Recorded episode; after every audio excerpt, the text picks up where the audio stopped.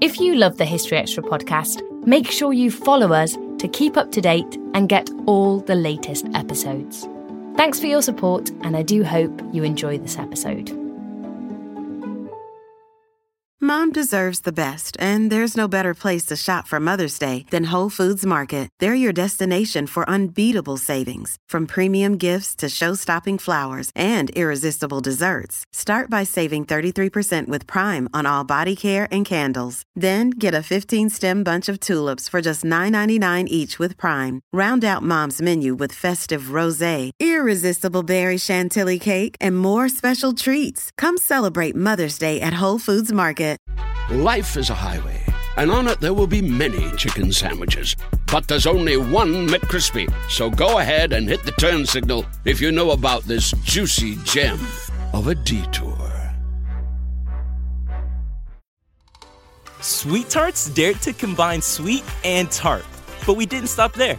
We combined soft and bouncy to bring you new Sweet Tarts Gummies Fruity Splits a uniquely delicious dual sided gummy with one side that's sweet and one side that's tart, but entirely smooth and squishy. Mmm, a powerfully perfect combo.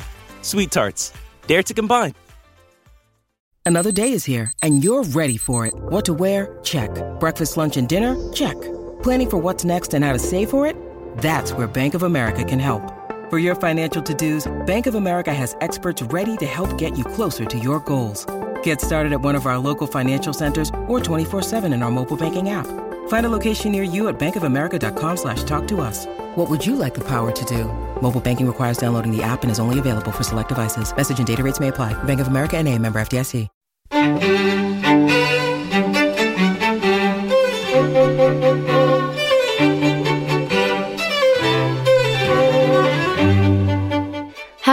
Welcome to the History Extra podcast from BBC History Magazine, Britain's best selling history magazine.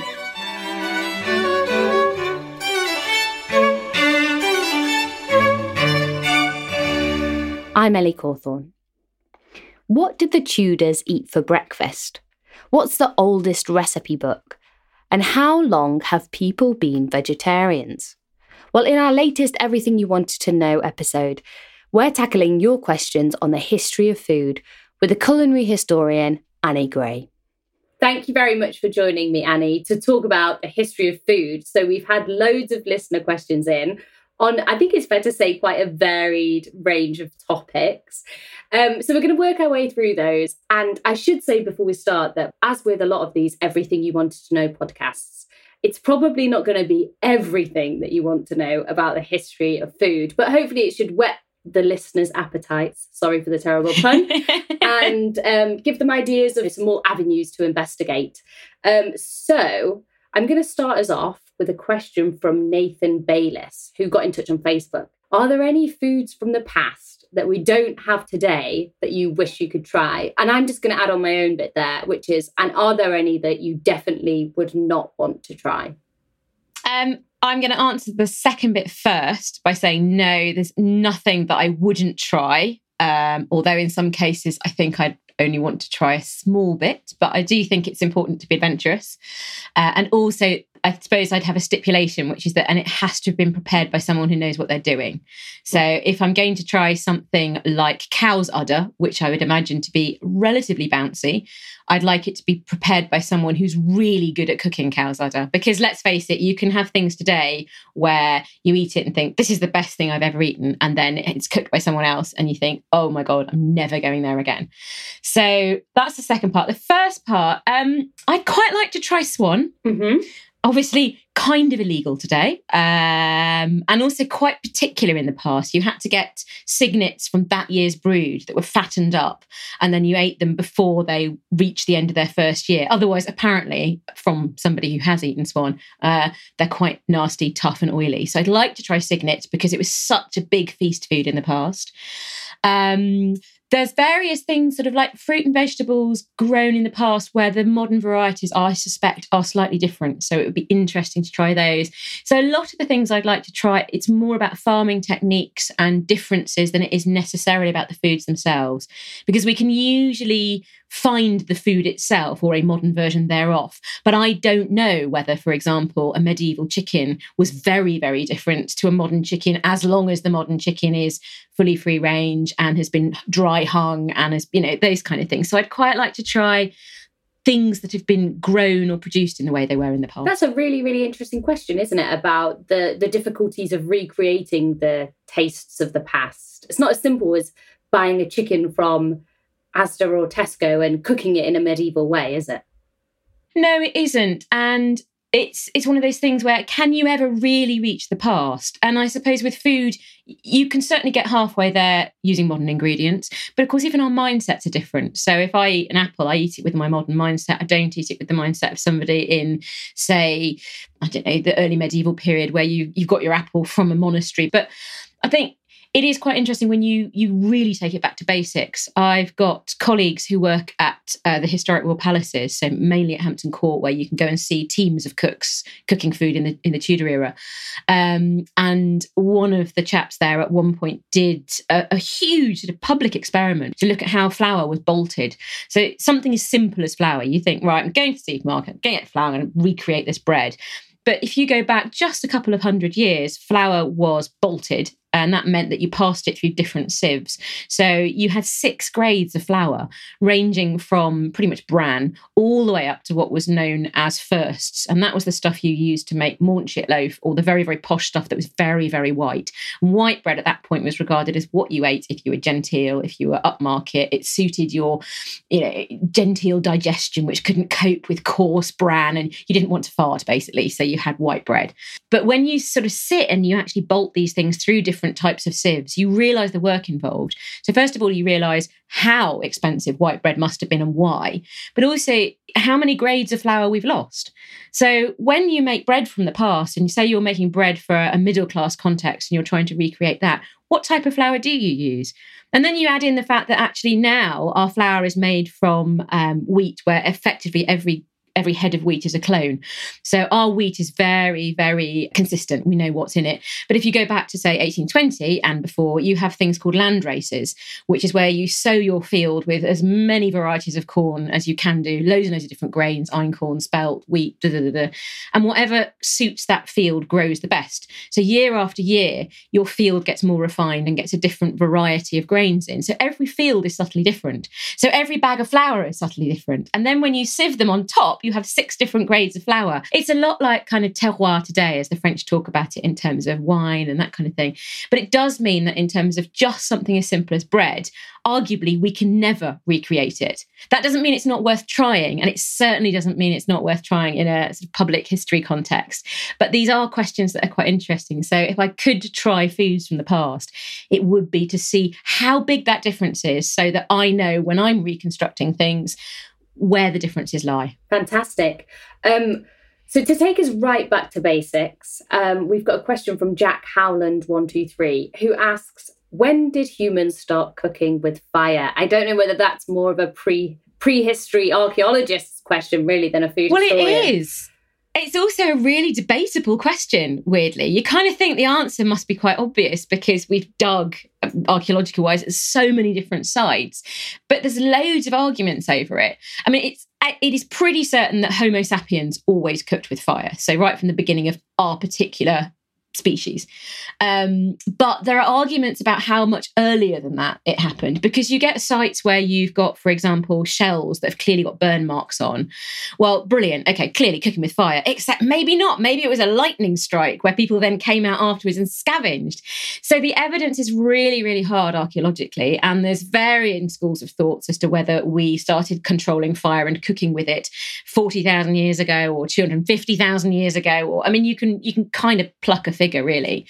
There's a really good book, though, by Richard Wrangham called Catching Fire How Cooking Made Us Human. And his argument actually looks at it from a, a sort of um, evolutionary anthropological point of view. So his argument is actually the crux point came about 1.9 million years ago when Homo erectus first appeared, and that the point where Homo erectus first appeared, where we started to walk upright, was driven by our control of fire. So there were, there were two stages in the evolution of modern mankind. And one is eating meat, which enabled us to come down from trees and start to evolve because meat has got so many more nutrients and proteins in and stuff. And it allowed us to get bigger and, and get stronger. And then this other point where we started cooking.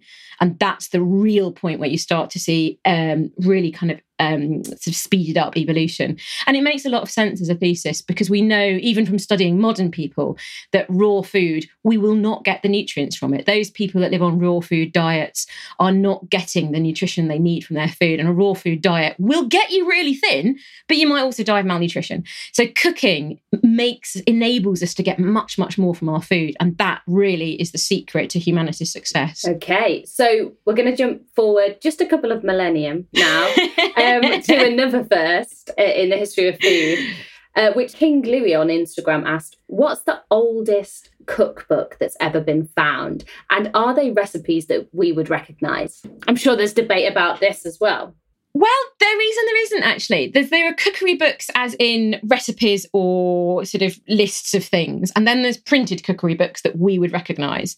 So the oldest kind of recipes um, are Mesopotamian tablets. There are three clay tablets, and translated, there are recipes in heavily inverted commas for stews in these uh, that you could follow if you knew what to do because it's literally just a list of ingredients but it's clear that it is they are recipes and really up until the sort of medieval era, you find occasional books such as that, not published books. One of the most famous, which I suspect that most people will have heard of, is Apicius, which is kind of it's been termed the first cookbook or the first Roman cookbook. There's lots of dates attached to it because it seems to have been the product of many, many people.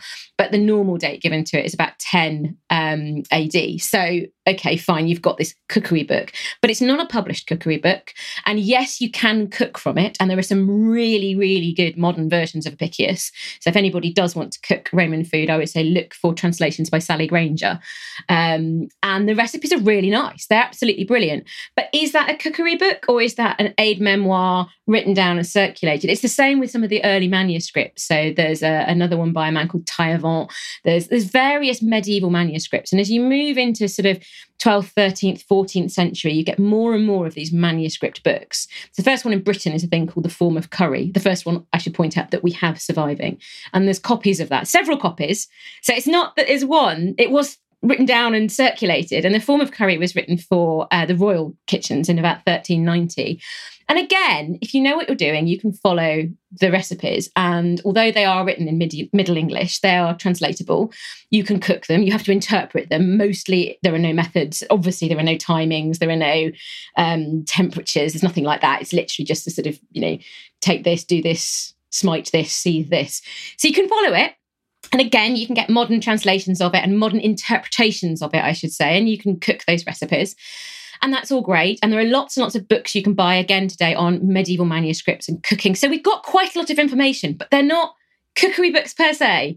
Uh, for that, you have to wait really until the 15th century and you start to get printed cookery books pretty much as soon as the Bibles come off the printing press then you start to get cookery books um, in Italy first, and then spreading quite rapidly across the the rest of the, the rest of Europe.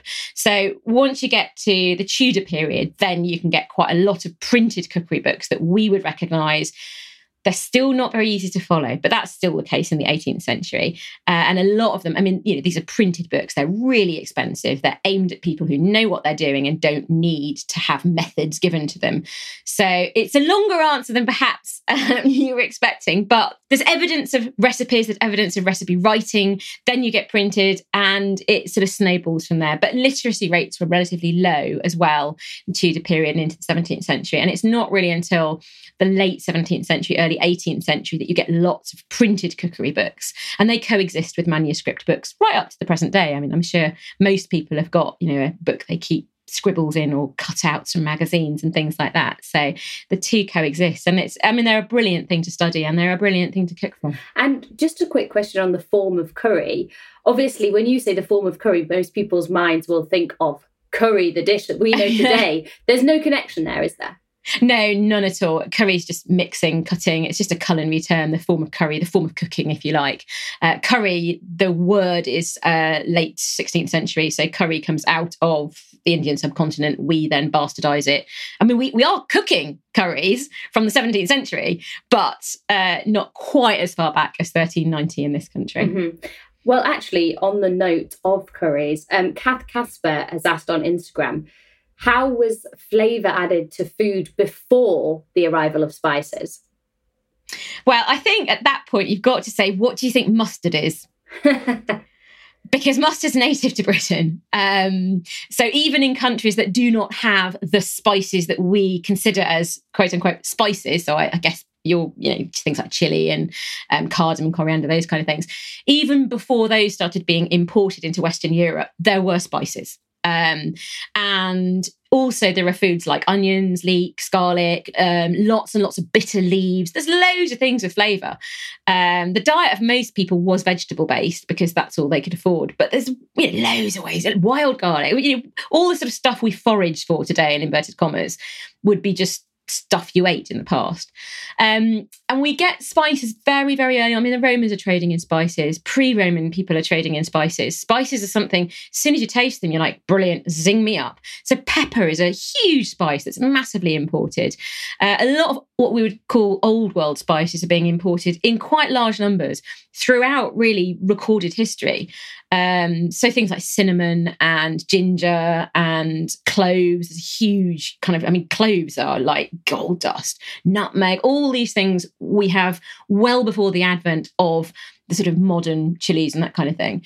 Then you've got the New World spices, so that basically means chili. Um, that then get re sort of export exported from South America, usually by the Portuguese and the Spanish, taken to India, grown there, change the course of Indian cooking as we think of it today etc etc but you know there were lots and lots of ways to flavor food before modern spice blends and a lot of those ways were very subtle. So if you eat medieval cuisine the flavors are things like um, rose water which is very very popular lots of pepper lots of ginger. A gingerbread from the medieval era is incredibly complex because you've got ginger pepper cinnamon cassia bark. You might well have cloves you might well have cardamom coriander all of those in a gingerbread so, in many ways, the food of the past is much more subtle and much more complex than much of the food that we eat today. So, I think it is very dangerous to suggest that everything was bland. A lot of it was, don't get me wrong, but a lot of food today is really bland as well. Yeah. So, you mentioned there the arrival of chilies in India.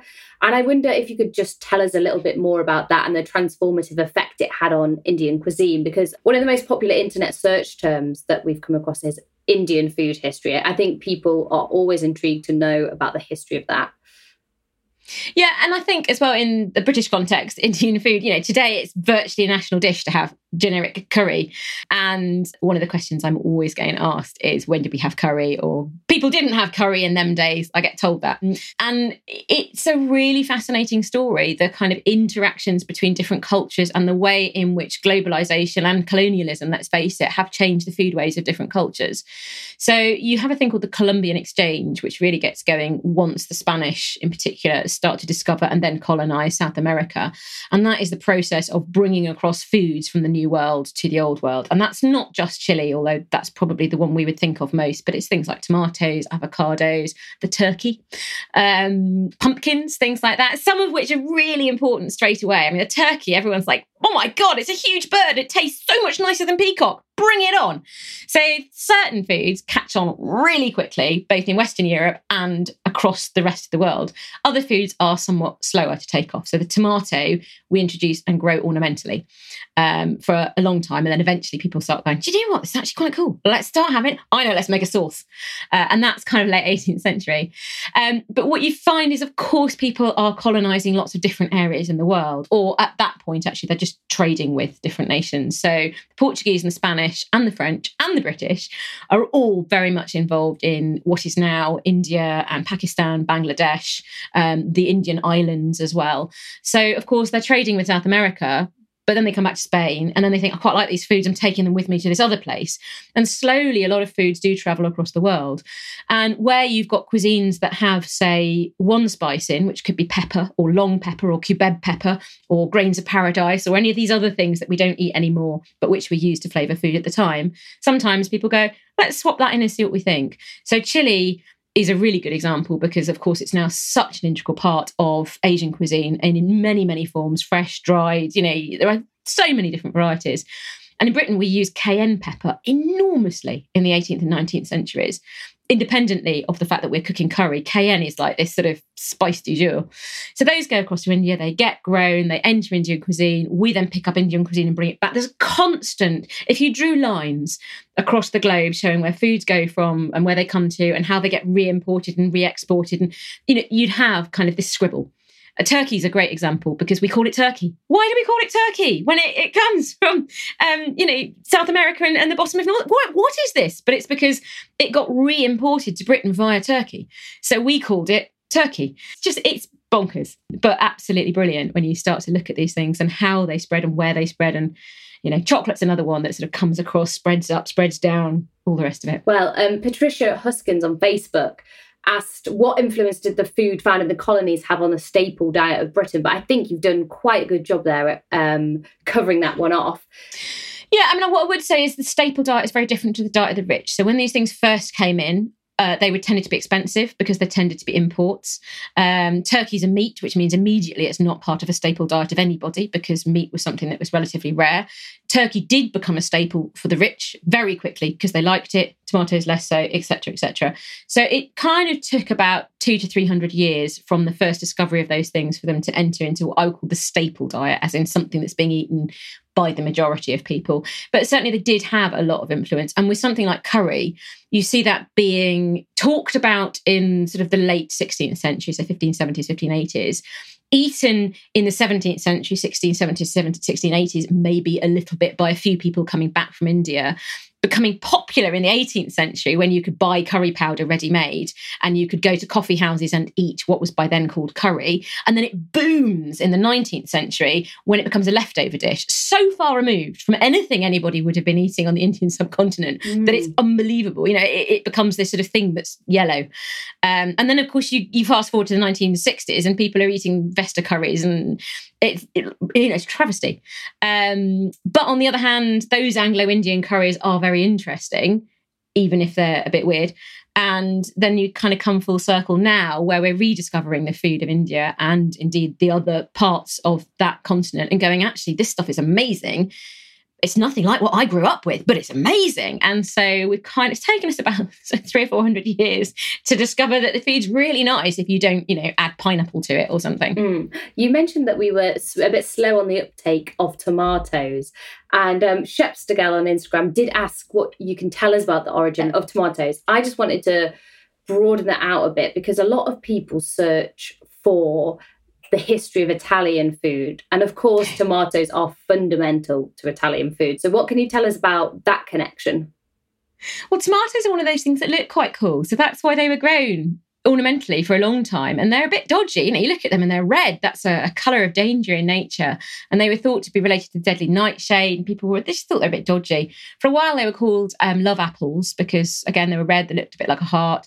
And gradually people did start cooking with them especially in italy. Italy was really the hub of cuisine in the sort of 17th century and slightly before so italians became very well known for being europe's best cooks eventually that then sort of baton passed to france um, but a lot of the innovation in European cuisine was being driven by Italy in the 15th, 16th, and early 17th century, and, and tomatoes were, were part of that, really obviously the Italian climate as well is very good for growing tomatoes. Whereas if you're experimenting with it in Britain, yeah, good luck to you, especially in the middle of the little ice age in the sort of early 18th century. It's not great without a greenhouse. Um, and they didn't get invented till the 17th century. So really, you know, you can see why it took a while to catch on. And you start to get recipes for them over here, kind of. You, there are a few recipes for them in the sort of 17th century, but they take off really in the 18th. You get stuffed tomatoes, and then tomato ketchup um, makes its appearance. Uh, but just as a rival to walnut ketchup or mushroom ketchup or any of the other ketchups that are in at the time, which are really just a way of flavouring food. So it, they, everything in food is very gradual, really. There's no no kind of one moment where suddenly everybody starts eating something. It's always a process of 50 to 100 years. Mm-hmm. So, next we have a really interesting question from Naomi Warwick on Facebook, who has asked How has food contributed to the development of national identity and nationalism? Gosh, well, I could probably write a book about that. Um, but the short answer is massive, massive contribution to absolutely every nation's identity at every point through history. Um, but if I narrow that down and look at Britain, uh, we today think of ourselves as multicultural and eclectic, and we point to the fact that we eat curry and fish and chips and all sorts of other things at the same time. As, as if, if, that's what you want to, that's your version of Britain. The other version of Britain is the fish and chips, roast beef, beer swilling version of Britain. They both coexist. And if you are British, you may pick one or the other, or you may drift between two, or you may not think about it, but they do coexist. And if you are not living in Britain and you think, let's go and have a British, what's it going to be? is it going to be roast beef and a full kind of roast dinner or is it going to be fish and chips or is it going to be a full english breakfast which is the other thing i think that is really a very very british um, stereotypical british food and those things we might sort of smile about them today, but they were really, really important in the past. If you look at the 18th century in particular, which is a really formative period for national identity, and anyone who's really interested in the subject, there's a very, very good book by Linda Colley on the sort of way in which the late 18th century contributed to national identity and, and where all this comes from. But one of the things for the British at that point was this idea of beef and plum pudding. Those were the British foods. So plum pudding's basically Christmas pudding, and you'd eat the two together. It works. It works really, really? well because it's like chutney. Yeah, okay. yeah. Think of it as chutney. Okay. Because you've got all those kind of dark, fruity flavours. Um, so anyway, any municipal feast, so coronation feast, birthday feast, coming of age feast, Christmas, you know, you name it. If it's a shindig, beef and plum pudding and beer. Uh, and you have these enormous municipal feasts where thousands of people, there's one in Cambridge where 37,000 people are given beef and plum pudding to celebrate Queen Victoria's coronation. And they all sit on Parker's Piece, sort of laid out in huge tables, but you only get invited if you're deserving. Um, so, beef and plum pudding is a huge symbol of Englishness, and it's used quite aggressively and very overtly in things like political cartoons and satires, and both written and visual. So, if you think of Gillray or Rowlandson, uh, in fact, if you put into Google uh, or any other search engine, you know, Gillray Rowlandson beef plum pudding, you'll get things like um, there's a cartoon called the, the Plum Pudding in Danger, which is all about Napoleon carving up the world, and the world is represented by a plum pudding. There's another one where Napoleon is tied to a stake while John Bull and his wife, the symbol of Englishness, are cutting into an enormous plum pudding and an even bigger sirloin of beef. So this is a really important trope. And the idea is it goes beyond that it's the kind of underlying idea is that Britain or the British person, British man in the street, is represented by a butcher. John Bull's a butcher. He eats meat. Other nations can't afford to eat meat. Therefore, straight away, we're better than anyone else. Also, we eat meat, which means that we are big and strong and tall, and we can fight the French. And the French, as everybody knows, live on soup maigre, which is turnip soup, and frog's legs, because they're all poor and they're all weedy. And every satire you see as a French, because mainly anti French propaganda, has a bandy legged Frenchman who's sort of pigeon chested and, and sort of a bit effete looking and put against the doughty Englishman who beats them up and then has breakfast. So it's you know, it's very easy to smile and laugh, but they're really, I mean, they're very dangerous caricatures apart from anything else because it all feeds into the British sense of superiority, the British sense of, of isolationism. You know, these things were alive and well in the 18th century, but they still affect our mentality today. Um, and the number of people who say that their favourite meal is a steak. And it may well be, but I also think it's because of this trope that's sitting in the back of our heads about what is British. It's a bloody steak. It's about beef husbandry and about masculinity and about, you know, yeah, it's really unrefined, not like this frou frou French stuff. I mean, God, who needs sauces anyway? And that is is absolutely the attitude of the 18th century.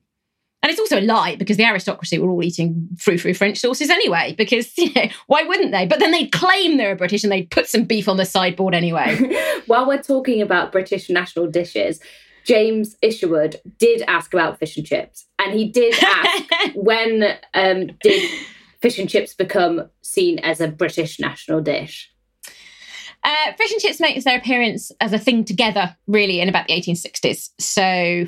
The lovely thing about fish and chips is that fried fish were essentially uh, came out of Jewish culture in the East End because you couldn't cook on the Sabbath, so fried fish would be served.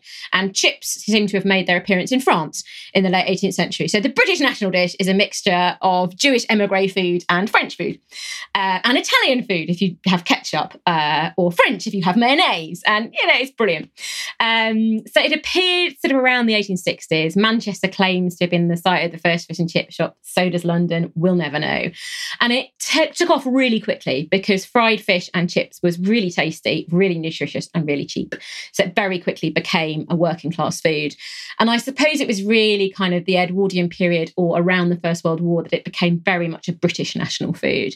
And it was very much recognised as such. So to the point that in the Second World War, it wasn't rationed because it was seen as so vital, not just to the health of the nation, but to the morale of the nation. Still to come on the History Extra podcast. I mean, the whole coronation of George IV, to be fair, I'd quite like to go to. I'd like to watch his ex wife banging on the door, screaming at him. I mean, it's so farcical. And then I'd love to go down to Brighton Pavilion with him and see what the kitchens looked like before they ripped all of them down and left only one room of it. We don't always realise just how much our negative thoughts and experiences stick with us and weigh us down. You may find your brain constantly running through a highlight reel of bad moments. That comment your friend made last week that hurt your feelings, that frustrating thing your mum does, or that silly thing you said in a meeting. Maybe it's time to get it all off your chest, whether it's a tiny annoyance or something much bigger. Talking about it can give you some relief and lead you to a potential solution. That's where therapy comes in. It's a safe space to share whatever's weighing you down and learn to process it so your internal highlight reel can focus on the good stuff. And BetterHelp offers affordable online therapy on a schedule that works for you. Connect with a licensed therapist by text, phone, or video call. Start the process in minutes and switch therapists anytime. Let it out with BetterHelp.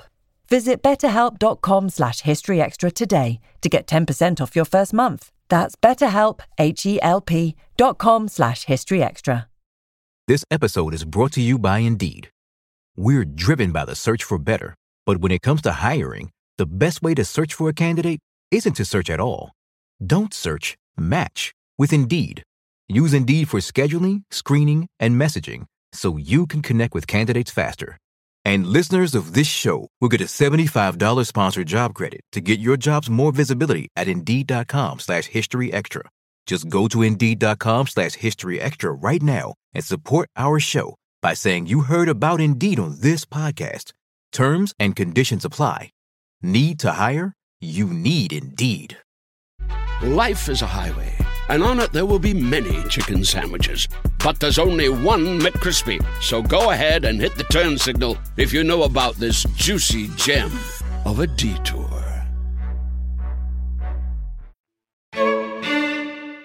So we've got a few, a few um, questions now about slightly more healthy diets, but actually just generally um, to start us off. Susan Barker asked, when did diet culture or dieting b- become a thing? Essentially, did people always make a connection as well between food and health? Yes, food and health really so much. Obviously, if you're going to eat food, it's going to affect you. So, food has been associated with health as far back as it is possible to say. The prevailing theory for a lot of history was a thing called Galenic theory, which is the theory of the four humours. And the idea was that you were uh, choleric or sanguine, melancholic, or uh, I can't remember the other one, but you were built up of these things, and what you ate would directly affect your humour. If you were ill, it was because your humours were imbalanced. So if you, and it's very complicated because all the foods had properties, and they could have a temperature property and a moisture property. So things could be cold and moist. It's lettuce. So cold and moist would be a lettuce. But obviously, if you've got a cold, it's because you're cold and moist. So what you need to do is eat a hot, dry food and it's not always logical. I mean, ginger was hot and dry, but then I think so was white wine. So sugar was kind of neutral because no one really knew, and it was kind of nice. So you don't want to kind of put it too far to one side because then you might not be able to eat it. But the idea was you ate foods to balance your humours and then you would be healthy. Add to this another thing called the doctrine of signatures, which was a way, if you look at foods, it will it will have in it a way of telling you what it does. This is God's way of telling us what foods do.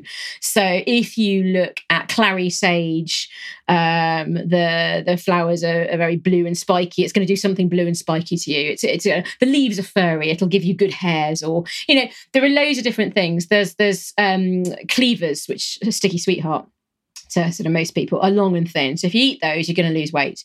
I mean, you will lose weight because they're horrible and they have no nutritional value whatsoever.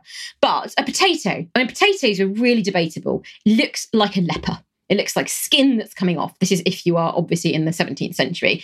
So, if you eat the potato, will it cure your leprosy or will it cause your leprosy? And this is, you know, these are the stuff that debates are made out of. It's why so many foods are labeled as aphrodisiacs. Because if you're sex obsessed, which most humans are, and you squint, you can kind of make a penis or a vagina out of almost anything. And people aren't stupid. They are aware if you eat too much, then you're going to get fat or it's going to affect you in different ways. Uh, gout, of course, is one of the most obvious things in the 18th century. Gout is rich man's disease, and it normally is men because they're the only people that can afford to eat an awful lot of seafood, drink red wine, drink port, drink brandy, eat a lot of red meat. You know, all these things that contribute to gout, very much a rich person's disease. But in terms of losing weight through diets, well, people have always gone on diets. Um, if you look at, for example, Princess Victoria, later Queen Victoria, her journals, she started skipping lunch when she was a teenager because she decided she was overweight. So, quite clearly, people know exactly what's going on. Uh, but the first diets, as we would kind of call them, brand them, and sell them, were 19th century. And some of them are extraordinary. There's a thing called Fletcherism, which is about chewing your food um, a lot, a lot, like 40, 50 times. Uh, and then in its most extreme form, you then spit out the food and you just swallow the juices, which is kind of interesting, I would have thought, at a dinner party. Uh, you can get tools to help you with your Fletcherism. There's a kind of thing that looks like the it's really scary. It looks like a sort of torture implement, like a sort of comb with knives on, and you run it back and forth over your food, and it chops it all up for you into teeny, teeny, teeny pieces, and then you swallow that or chew it rather, and then you can spit it out. Um, calorie controlled diets come along in the 1920s. There's a thing called the Hollywood diet, which is basically grapefruit and black coffee and cigarettes.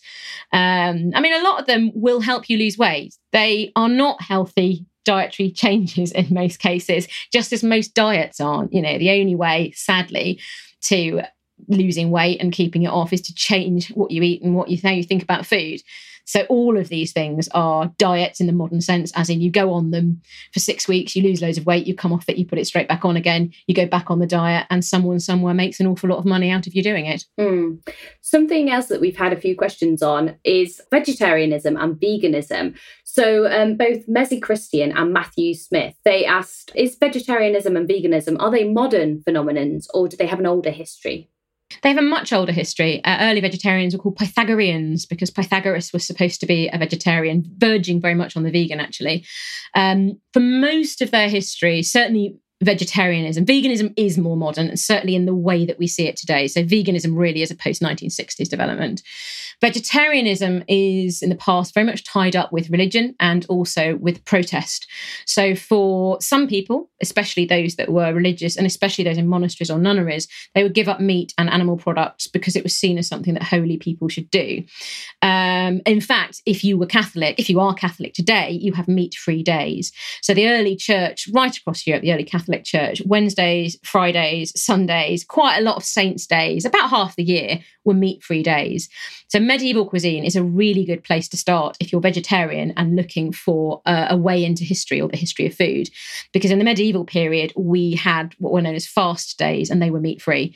Um, so, they were meat free in a kind of like fairly, there were grey areas. So, seals and otters and things like that, and beavers' tails and certain seabirds were not meat because they were in the sea. So that was fine. And you could pay a fine and get out of it. So it was all sort of a little bit kind of fudgy. But in theory, you had meat free days. So instead of milk, you would consume almond milk. Uh, there would be no butter, but you would use vegetable oils, all the things that you would see as tropes today. Yeah. Um, you know, almond milk really isn't new. Um, and so, and a lot of those foods are really, really, really good. But you could eat fish. That's the crucial difference. So if you're a vegetarian who eats fish, all those medieval recipes are perfect for you. Porpoise, sturgeon, dolphin. Um, not all of it's great.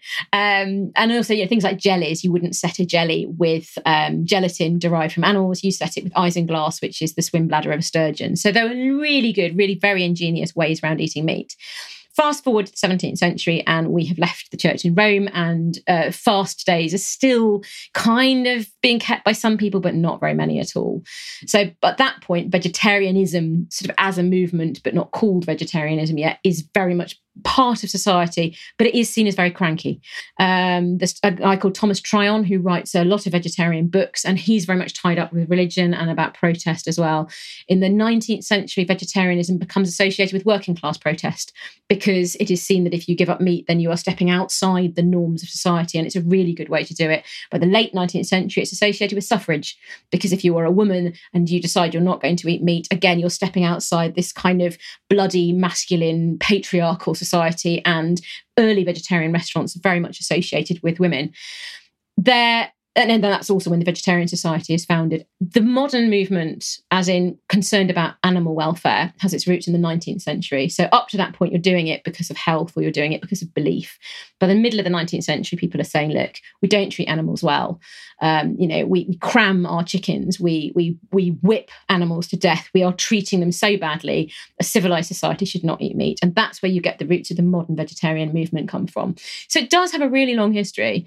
I think one of the really important things to remember, though, is that the majority of people for the majority of the past were vegetarian because they didn't have a choice. So, when it comes to modern vegetarianism and even more so modern veganism, you cannot have that movement until everybody can afford meat. Because there is no point in protesting if you're if, if, if no one's going to notice. And that's very much true of veganism. It's very much a movement that can really only exist in a wealthy western society.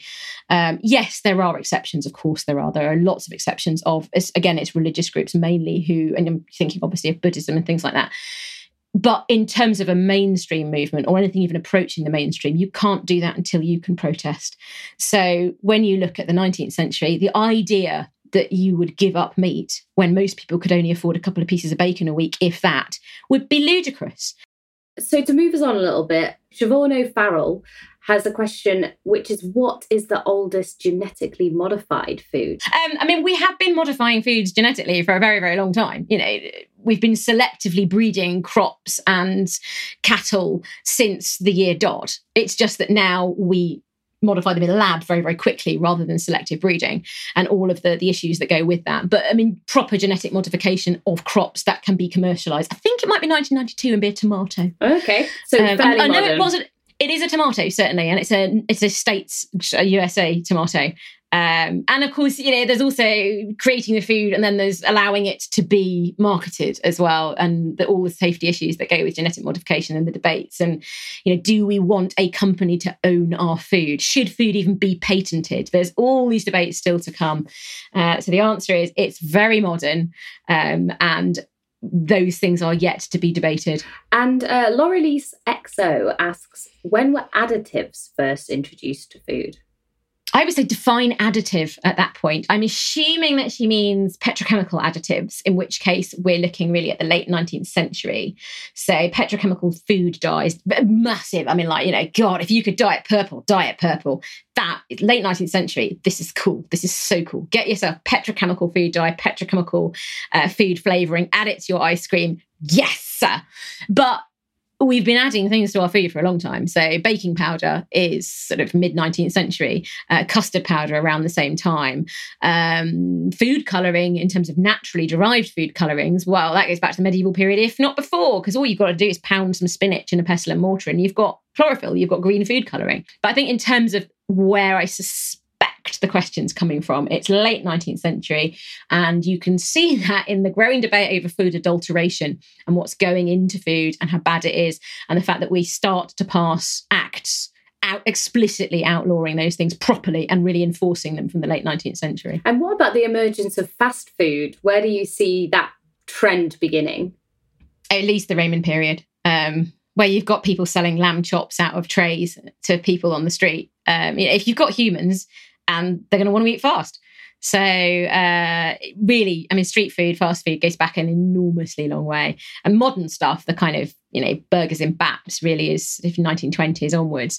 But in terms of a fast thing on, I mean, you used to get um, baked potato man selling baked potato to people in queues for the theatre. And apparently, it was a really good, if you were a woman and you were a bit chilly, you could put a baked potato inside your muff and it would keep you really, really warm. So, while we're talking about inventions, genetic modification, additives, all that, let's get on to probably the most important question I think of this hour, which is from Rachel O, uh, 2016, which is who invented the first chocolate bar and when? Oh, 1847 Fry's is the short answer. The longer answer is that we discovered chocolate, or rather, chocolate was being consumed uh, in South America and Mesoamerica. It came over via the Columbian Exchange and it was drunk at that point. So it was a really beautiful, spiced, often chocolate drink. And that was the way chocolate was consumed for a very long time. Uh, 1830s, the Van Houten process is um, patented, uh, which is about pressing chocolate to get out the fat.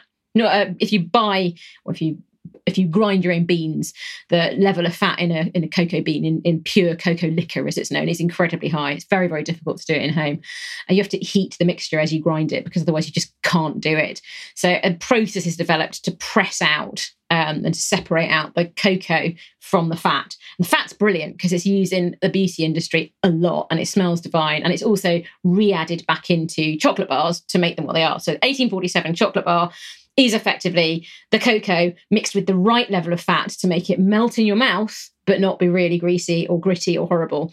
But didn't really catch on because it's dark chocolate and people are like, what is this stuff? I mean, honestly, like I drink my chocolate. Why do I want to eat my chocolate? Like i am prepared to put it in ice cream or like in a custard, but uh, and then in the 1870s, you get the development of milk chocolate, which comes out of Switzerland. Um, the Nestle, what will become Nestle, um, and you know, all that kind of stuff is happening. And from a British point of view, you have a lot of British girls at finishing school in Switzerland who are like, "This is amazing," uh, and it spreads really quickly.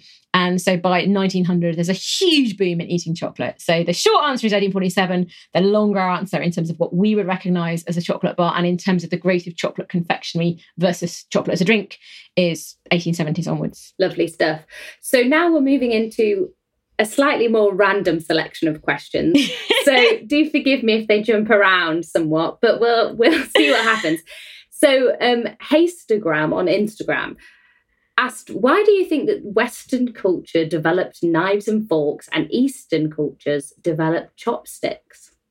Well, they sort of come from the same root. So if you think of the fork and the chopsticks as the equivalent, then that's it sort of makes more sense. So the earliest cultures, the earliest eating tools that have been found in archaeological sites and so on and so forth have been spoons or proto spoons, something to convey a sloppy mess from the slop to your mouth. Obviously, you can drink from a bowl, but sometimes you want something else. So spoons are the big one, and knives obviously existed for a long time because how else are you going to butcher your woolly mammoth carcass, whatever it is.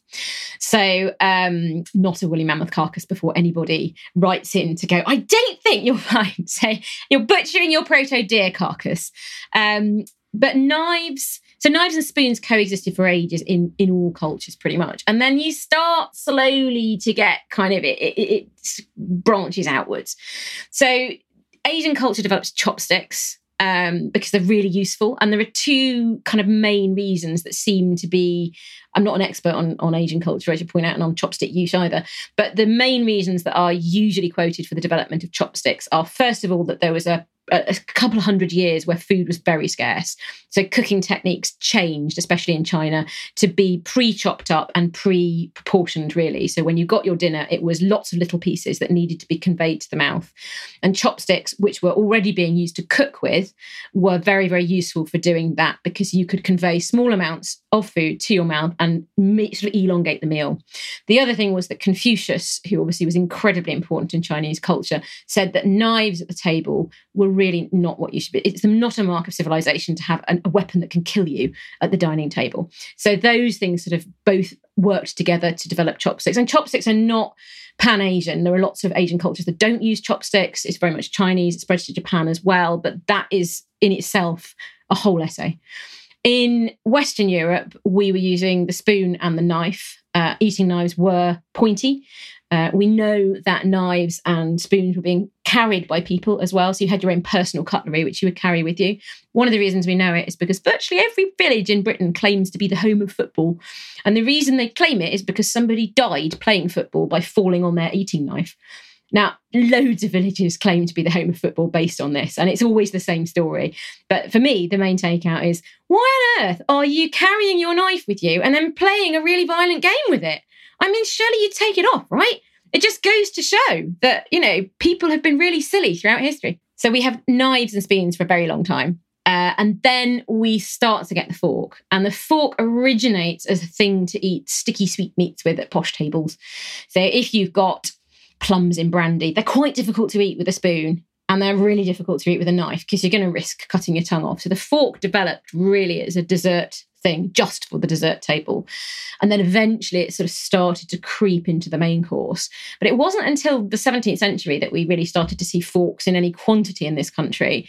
Uh, and a little bit later that you started to go to dinner and have cutlery provided for you. And it's one of the reasons that you see a divergence in, in table manners and eating habits. Uh, because of course it's not it's not very straightforward. We have a tendency in Western Europe to think fork, knife, spoon, that's your that's your cutlery. Anything else is a bit weird. But just look at the way people use it. In Britain, we pick up our fork and we pick up our knife and we use both throughout the meal. But if you look at some parts of America and some cultural norms in America, it's pick up your knife and your fork, chop up all your food, put your knife down, switch your fork to your right hand, and use the fork as a scoop. And that's partly because the Americans got the fork slightly later than Britain and at a different point in time, and their version of table manners went in a different direction to the British version of table manners. So it's not that either of them is wrong. It's just that that's a different development. And so chopsticks are just another version. Chopsticks are brilliant as eating tools. And they're really, in a lot of ways, they're a lot more practical than a fork because, you know, you can make them out of virtually anything. And they're a really, really good cooking tool as well. And you see today in a lot of modern kitchens, chefs are starting to use chopsticks to stir and to pick things up and turn things more than tongs because you can get a lot of control with chopsticks. And we used to have pudding sticks and things like that. So uh, there's a lot of similarities. It's just that it's kind of what you see reflected in the culture that you're living in, I suppose. Mm. So, as promised, we're going to jump to a slightly random question now. Uh, and Nat on Instagram has asked if you can tell us about Tudor breakfast. Quite specific, but I was intrigued. Yeah, uh, Tudor breakfast depends on who you are. Again, uh, Tudor dinner is the first thing to point out. Tudor dinner was about 10 or 11 o'clock in the morning. So you didn't need much. Dinner moves. Tudor dinner is 10 or 11 o'clock. Stuart dinner is kind of two o'clock. By the time you get to Jane Austen's time, it's kind of five, six o'clock. If you're wealthy, it gets later and later and later and later till you fetch up with Queen Victoria having a dinner at 8.30 and turning up late every night. So Tudor breakfast, you you will have a breakfast pretty much no matter who you are, but you probably won't talk about it. It's not a formal meal because you know you're going to have dinner. So you, it's probably just beer and um, bread maybe some cheese. If you're aristocratic, you might have a bit of pie. You do get the development of sort of formal breakfasts among the very wealthy towards the 1560s, 1570s, and a formal breakfasts are where people get invited and they do have a meal together. But that's almost the equivalent in the Tudor period of afternoon tea in the 19th century because of the way in which the meal moves in terms of timings.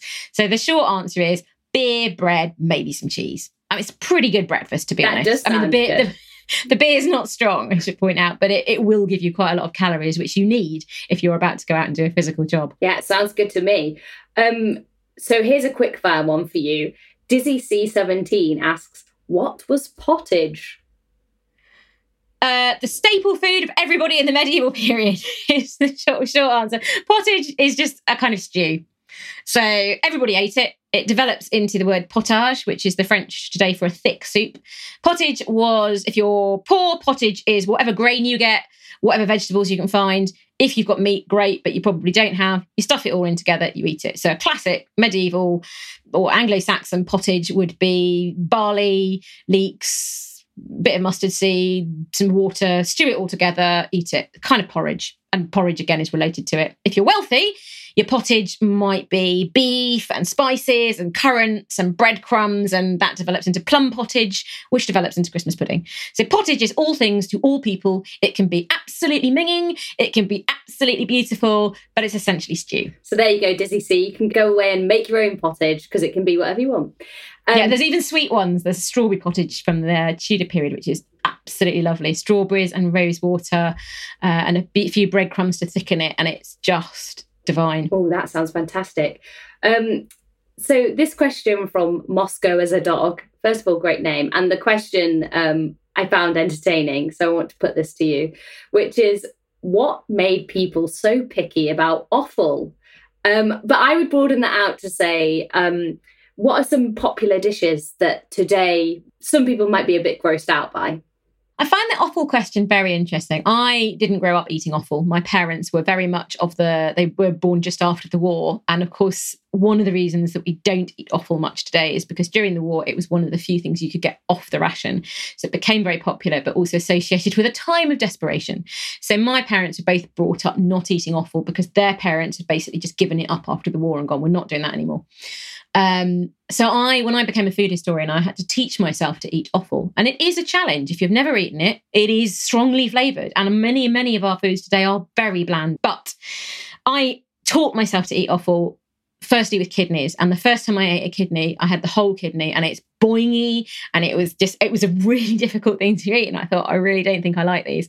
Then I found a 19th century recipe for kidneys where you slice them very, very thinly, flash fry them in butter, add quite a lot of cayenne, salt, and then swill out the pan either with some white wine or with um, a bit of mushroom ketchup. And you serve them like that. It's sort of quasi deviled kidneys, I suppose, but not quite. And I thought these are amazing because the textural problem has gone away. And I quite like the uric tang and the way it mixes with the spice. I suddenly realized that offal takes spice. So, what I would say is that a lot of people today have not tried offal. And if they have, they've only had it done badly. And I am a firm believer that almost anything is edible as long as you have it done well. There are almost certainly exceptions. Um, so that's the first thing with offal.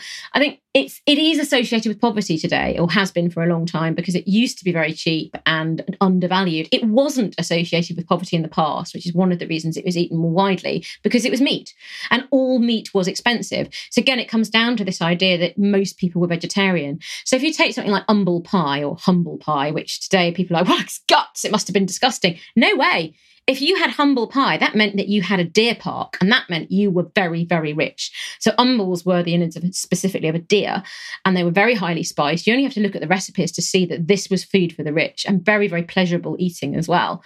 Um, so you know, a lot of this is about the way in which our culture works, the way in which our values work. I think it's a very silly thing in many ways that people don't eat offal or try to at least find out whether or not they like it today because we know that there are huge pressures on the environment and that eating less meat and making sure that we really maximize the, the way in which we use animals is a really key thing going forward. I mean, there are loads of other things we don't eat today either, either because we think it's disgusting or just because it's fallen out of fashion or because they're very difficult to produce. There's loads and loads of things like um, fruit and vegetables in particular that we don't have today. A lot of what we don't sell today or don't eat today is driven by supermarkets.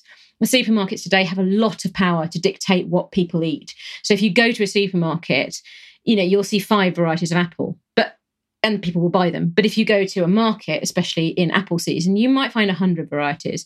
And that's still nothing compared to the 3,000 varieties that you might have found in a Victorian seed catalogue. So we are restricted by the way in which we shop and we are restricted by our own choices. And it's a very, very complex thing. Um, but I would say, you know, if people think they don't like offal, start, start kind of at a basic level. Start with maybe some calves liver and bacon. Really good because bacon obviously will give you the flavors that you recognize or do something devil. Don't start with a massive cow's kidney that sits on your plate and really will put you off because the I mean the the textures are unrelenting. I really like heart, especially venison heart. But again, I would always slice it very thinly and flash fry it because otherwise it, it, it is boingy. Next up, we have another entertainingly phrased question from um, Cloudburst Kingdom, who just simply said, More about people renting pineapples. So that's so intriguing. You have to tell us more. What does well, Cloudburst Kingdom mean? they didn't. Uh, it's a Victorian myth.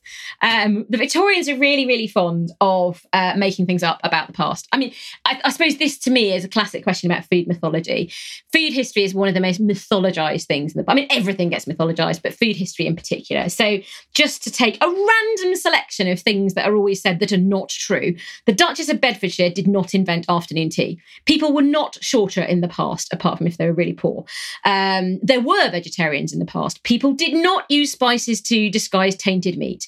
Uh, what else did they not? People drank a lot of water in the past um, because it was free and it was cheap. And unless you drank it from a sewer, it was fine. You know, I could go on. There are so many. Simnel cake was not cooked by female servants to take to their mothers on Mothering Sunday, partly because Mothering Sunday had nothing to do with mothers.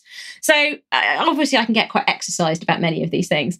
Um, but uh, this pineapple thing is something that, that, does circulate a lot. And I think everyone could be forgiven for thinking it was true because it's written down in the past. It was the Victorians who really do. I kind of blame them for a lot of things, really. But this whole idea that people rented pineapples, ho ho, let's laugh at them, seems to be a Victorian comment on the 18th century. Now, there were foods that people rented. So, Sugarcraft confectionery, which was very expensive and very time consuming to make. We know people rented that because there are bills. There's one in particular from York um, that I'm thinking of where you could rent Sugarcraft sculpture. And that begs loads of questions like how do you make sure your guests don't eat it so you can return it how do you clean it in between times i mean sugar gets quite dusty what happens if you drop a bit of wine on it it's just gonna anyway so you could rent certain foods, but not pineapples. Pineapples were first uh, Im- imported into Britain in the late 17th century. There's a very famous picture of probably a gardener at Ham House presenting probably Charles II with a pineapple. And we started to grow them in around 1720. And they were very, very prized. They were seen as symbols of hospitality. They were difficult. They were lovely. They tasted nice, but they were quite popular by the late 18th century. And you could get hold of them if you were middle class or above with relative ease. So people weren't renting pineapples, but they were renting other things. And pineapples did have a massive impact on culture because you could I mean, you see them a lot of the time in, in iconography, but also you could get this beautifully designed fruit bowl to display your pineapple that had a kind of uh, a sort of um, like a rondelle on a stick in the middle. So your pineapple would sit on this this little perch for a pineapple, and then round it you'd put your other fruit. So because fruit was what you, you, always finished a meal with if you were wealthy with fruit. So that was your dessert. You might have ice creams and other things as well, but this huge fruit bowl would be part of it, and they were specially designed ones with pineapples. So pineapples are really cool. And again, there's a very good book on the history of the pineapple. So if anybody really wants to get into it, there is a full book on the pineapple, and I will recommend it. It's really interesting reading. Lovely stuff. And finally, I just wanted to ask you about one of the things that people search more most for in food history, which is the best feasts in history. So, what were some of the best feasts in history that if you could go back and be a guest at, you would choose? I do have an answer for this, but it's kind of a fudge in that because I'm a social historian and because I'm very interested in the everyday rather than the great and the good, I would actually want to just go to a normal dinner party. I'd like to go to a couple, really, you know, because I want to kind of looking down up and down the class system, really. So I would love to go to uh, a royal feast in the Victorian era because I've written about Queen Victoria and I would love to see one actually in action and see how boring it was, to be honest, because she wasn't the greatest conversationalist. So I'd like to see the early stage when it was still à la française, so lots and lots of food on the table at once. That would be cool. So I'd like to go to that and just see how people react and what the food looked like. I'd also like to go to a sort of, I suppose, a middle class feast in the 18th century and see what that looked like as well. But I, if I was going to go back in time and attend a feast or a dinner, I'd like to go and see the normal stuff because what I write about, what I research, all of that is trying to bring alive lives that we don't know about. So, you know, I've written a book on Winston Churchill's cook not Winston Churchill because there's too much about Winston Churchill. But there are loads of really big, enormous feasts. I mean, you know, George IV's coronation feast would be pretty cool. There was a horse involved, uh, and apparently he only had four of the sort of God knows how many hundred of dishes on offer because he was really nervous. And I mean, the whole coronation of George IV, to be fair, I'd quite like to go to. I'd like to watch his ex wife banging on the door, screaming at him. I mean, it's so farcical. And then I'd love to go down to Brighton Pavilion with him and see what the kitchens looked like before they ripped all of them down and left only one room of it But a big feast in history, do you know what? I'm going to leave that to the people that are really into great men striding the world. And I'm going to go and go downstairs with the cooks and the women that just got on with it, really. That was Annie Gray. Annie's most recent book is Victory in the Kitchen The Life of Churchill's Cook. And she joined me to discuss it on the podcast last year. If you'd like to check that out, then just search for Cooking for Churchill on your podcast feed or at historyextra.com. And I'll also be speaking to Annie later this year about her upcoming book, At Christmas We Feast. So check your podcast feeds in December for more on history's greatest festive feasts. Thanks for listening. This podcast was produced by Ben Hewitt, Jack Bateman, and Brittany Colley.